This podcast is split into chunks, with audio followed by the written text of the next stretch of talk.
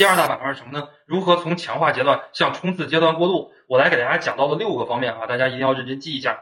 如何从强化阶段向冲刺阶段过渡？第一个方面呢，大家要进行模拟考试了。就是十一的话，不管你复习的好还是不好，你只要是在七月之前开始复习的，如果你在七月之后开始复习的，只复习了七月、八月两个月，那么你可以稍微晚一点模拟考试。那么你如果是从七月份之前来进行复习的，一定要在国庆期间进行一次模拟考试。对，如果你是在七月之后复习的，你在十月底之前也要进行一次模拟考试。如果你现在才开始复习的也没关系，你现在开始听咱们清华考研的强化班，基本上十五到二十天就能帮你追到一个平均的水平，然后你再看看资料，看看真题，就可以。开始真可以开始模拟考试了，在十月底。好，那我们说到的第一点啊，在国庆期间一定要进行一次模拟考试。大家呢在九月十五号之后就要开始准备了，就是我模拟哪一年的，我在什么场景下模拟，对吧？我这两天加起来要同时进行模拟，早晨模拟政治，下午模拟英语，第二天早晨模拟专业课一，第二天下午模拟专业课二。所以说第一点啊，模拟考试。第二点的话呢，大家就要精准背诵了。哎，很多同学就是眉毛胡子一把抓，拿着本书就背。那么你这个是不对的啊，一定要精准背诵，你一定要知道哪是重点，哪是难点。如果你听了咱们考研的课，咱们里边重点难点就给你画出来。对，有一些特别小、特别细的点就不需要背了啊，你背这些大点就行了，对吧？比方说，你你一定要精准背诵。什么叫做精准背诵呢？比方说八荣八耻这个东西你都不用背，对对吧？很多同学这个政治背八荣八耻，热爱祖国为荣，为爱祖国为耻，服务人民为荣，背地人民为耻。很多同学背这个东西，还有的同学背三个代表重要思想。啊，代表先进的生产，代表先进文化，代表最高大人民的根本利益。很多同学背这个东西，你就完全不用背啊，因为江泽民的啊，他的这个思想我们在考研就不会考了啊。胡锦涛总书记也已经信任了，而且我们在考研政治里面从来没考过八个的点，对吧？你背什么呢？背三个和五个的就可以了。对，背四个的都不用背，四个的你就记住全选就可以了啊。所以你也不用背，这就是我们说到不精准记忆啊。在我们教育学里面也有很多这种情况啊，很多同学他不会精准记忆，他把不应该背的，或者他把材料里边白给你的，你结果你都背了。啊，这个同学，这个其实是很悲哀的一件事情。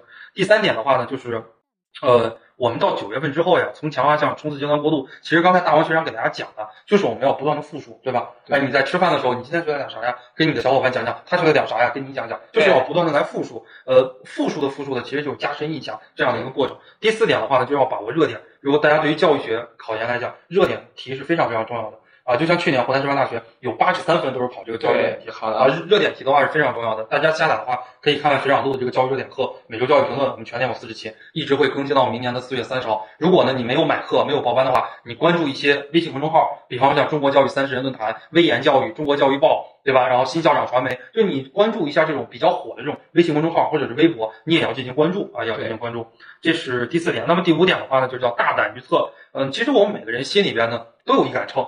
啊，就是你，你不管是报辅导班还是没报辅导班，其实你在考试之前，你像王玉考分数这么高，考三百八十四，是吧？你自己考前肯定也给自己预测一些。我预测到了。对呀，我我也预测到了。其实预测这个东西吧，就是蒙题、猜题、押题，它是一个小概率事件，小概率事件，但是在我们日常生活中是很有可能就是实现的。比方说，我给你举个例子，呃，一年有多少天？一年有三百六十五天。咱们办公室有多少人？咱们办公室有四十个人。但是呢，你你要说在这四十个人里面，三百六十五天找出一个人是同月同日生的，是小概率事件吗？对。其实咱们办公室就有。咱们办公室就有同月同日生的，大家想一想，从小在你们的班里边，往往都会有这种，哎，在同月同日，哎，同一天的这个生日的，这就是小概率事件。就像我考研的时候，我预测当年很有可能考职业教育，虽然我报了班，我也买了资料，班里边资料里边并没有预测职业教育，但是最后考出来职业教育了，哎，我自己给自己也预测对了。所以我们从十月份以后呀，就要给自己进行一些大胆的预测。你觉得哪些东西考的概率比较大？然后你把它重点来背一背。呃，最后一点的话呢，就是复习要全面。很多同学的话呢，就是复习的非常不全面，就喜欢拿这个笔记来背，结果呢，那个笔记的东西又特别的少。比方说，我举个例子，像卢梭，卢梭有一个教育的方法叫做自然教育法，对吧？自然教育法很多讲义里边没有，但是考试里边他就会考出这个自然教育法。自然教育法包括书上就是轻描淡写，一笔就带过了。哎，但是你你不知道什么是轻描，什么是自然教育法？自然教育法就是当孩子犯了错的时候，家长不要着急去批评，而是要让儿童感觉到，由于自己犯了错所带来的这个危害，他们自然而然的就会觉得不适应，然后就会去改正。这是我们说到的自然护法，书书上都没有，但是我们在课程里边，在我们的资料，在我们的这个讲义里边，其实是有的啊。这是我们说到的复习要全面，在我们考试里边呀，你像什么孔子的道德教育思想呀，孔子的教师教育思想呀，为什么这两年考的很少了？是因为考出来你会，我也会，他也会，大家所有人都会。哎，你区别不开，对吧？二幺和九八五，说不定你就是一个自然后果法就区分开了，对吧？非二幺和九八五，说不定就一道有意义的学习，他会你不会，很有可能就区分开了。这是我给大家讲的这六点啊，给大家讲的这六点。有的人要大王学长的联系方式，就是你屏幕上有一个黄色的主播信息卡，这就是大王学长的 QQ 啊，欢迎你来撩啊，欢迎你来撩。好，好啊，对，这个就是我的联系方式，九五八零三四九零零。然后可以这个来聊一聊人生，多聊一聊考研啊，这个聊感情就 可以少聊一聊。然后呢，这个我们来看一看那刚刚杨洋学长讲了，就是怎么从暑假更好的过渡到这样一个呃下一阶段，对吧？那其实呃，因为下一阶段其实会有很多事情，那包括你在这个学校会有课程，会有实习，那我们在之后会怎么更好的去平衡这个课程，平衡实习，更好的利用时间，巧妙的把时间给合理化的运用呢？我就来讲一讲我的这个诀窍，因为当时我们就是实习十周，然后每然后后面八周十八周啊一个学期。后面八周我们基本上只有两个下午是没有课的，其他都是满课。我当时是怎么搞的？首先我跟大家说一说，那实习对不对？那就有自主实习，你一定要把你的意愿跟老师讲，就是想办法让老师能不能是自主实习。自主实习如果是星火学院，你就来找星火，对，咱们星火给你带个章就可以了。对，就是能想办法就还是要想办法。那如果想不了办法，那就是另外一回事，对吧？那包括课程也是，你能够逃的、能够溜的就能溜溜，对吧？就不像我当时，我们整个班三个男的，我怎么溜是吧？我一溜，老师一眼，哎，怎么少了一个男的？我们班当时就一个男的，然后老师说了，你。你们班男生不到齐的，咱们这节课就不上。然后大家都都给我打电话，你快来吧。我们当时就是是吧？那你如果你们班就是都是女生多，那你作为女生，你可以适当的溜一溜是吧？默无声息的就走掉，这就是能够把这个时间争取回来的就争取回来。然后呢，实在不行呢，我觉得就要去进行碎片化时间的利用，对吧？那怎么利用碎片化时间？其实瑶瑶学长之前一直在说，也就是在碎片的时间你去复习，而在整段的时间你去学新课去预习，对吧？有这个感悟的同学可以扣一个一，因为就是我当时有很大这样的感悟，就是在碎片化时间我去把这些零碎的东西再回忆一下，就很容易激发我的这样一个原来的潜在的知识，而新的知识是需要我去思考的，它需要整段的时间去把握的，对吧？是不是有这样的感受？很多同学都有这样的感受，就考了一了，对，都有这样的。还有说我是性别优势，跑不了就是性别优势 啊。然后这是第一点，这个时间的利用。那么第二个呢，我觉得就是碎片化。有一些帮助你，就是其实又不要劳神，又不要什么很费时间的事情。比如说我们星火考研的那个酷智学堂，对吧？它有音频模式，你可以把它调成音频模式，在你洗澡的时候放在那个旁边，开大一点，在你睡觉的时候睡前去听一听，去反复的去对，反复的去听一听，然后你还可以跟着去想啊，这个知识点在哪？哦，这个知识点讲的是什么？哦，这个知识点可以这样子去记，去反复去听。我我插一句，就是说你听到什么样的一个程度呢？就是听到这样的一个程度，就是我呃反复的磨耳朵。你听到我讲上一句，基本上就能知道我下一句讲的那个段子是什么，然后还没等我讲自己就先乐了啊！有多少人能听到这种境界啊？能听到这个境界的打个一，我听听。如果是咱们星火的学员啊，听到这个程度的话，就说明你课程已经听得非常的好了，说明你离考上的话已经非常非常的近了。反复的去磨耳朵。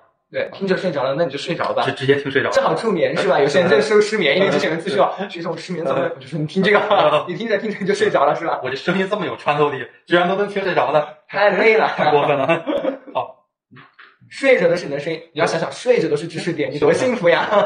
枕着知识是吧？对，是吧？别人就是把把书放在枕头底下，你就这个声音一直就是在你潜意识里去萦绕，对吧？对，这个就是第二个。那因为我当时就是我在洗澡的时候总是听政治、听专业课，真的很有用。我当时就感觉就是听着听着，慢慢的后面就会了。在看书的时候一看，这不就是那个知识吗？我会了呀，就都不用背诵了有一些知识。然后第二个，我觉得就是复习时间的这个问题，因为很多同学是这样子的啊。可能白天睡个懒觉，到了八九点复习，复习到晚上十一二点，这个时间是不可以的啊！你还是要尊重你考研的这个时间，调整一下作息。那考研每天这个每科是八点半就开考，对吧？考到十二点半，那你八点就一定要坐在那里开始，然后出来将近十二点，对吧？那你就要进行这个状态的这哦，时间算错了，数学不好，幸好教育学不要考数学。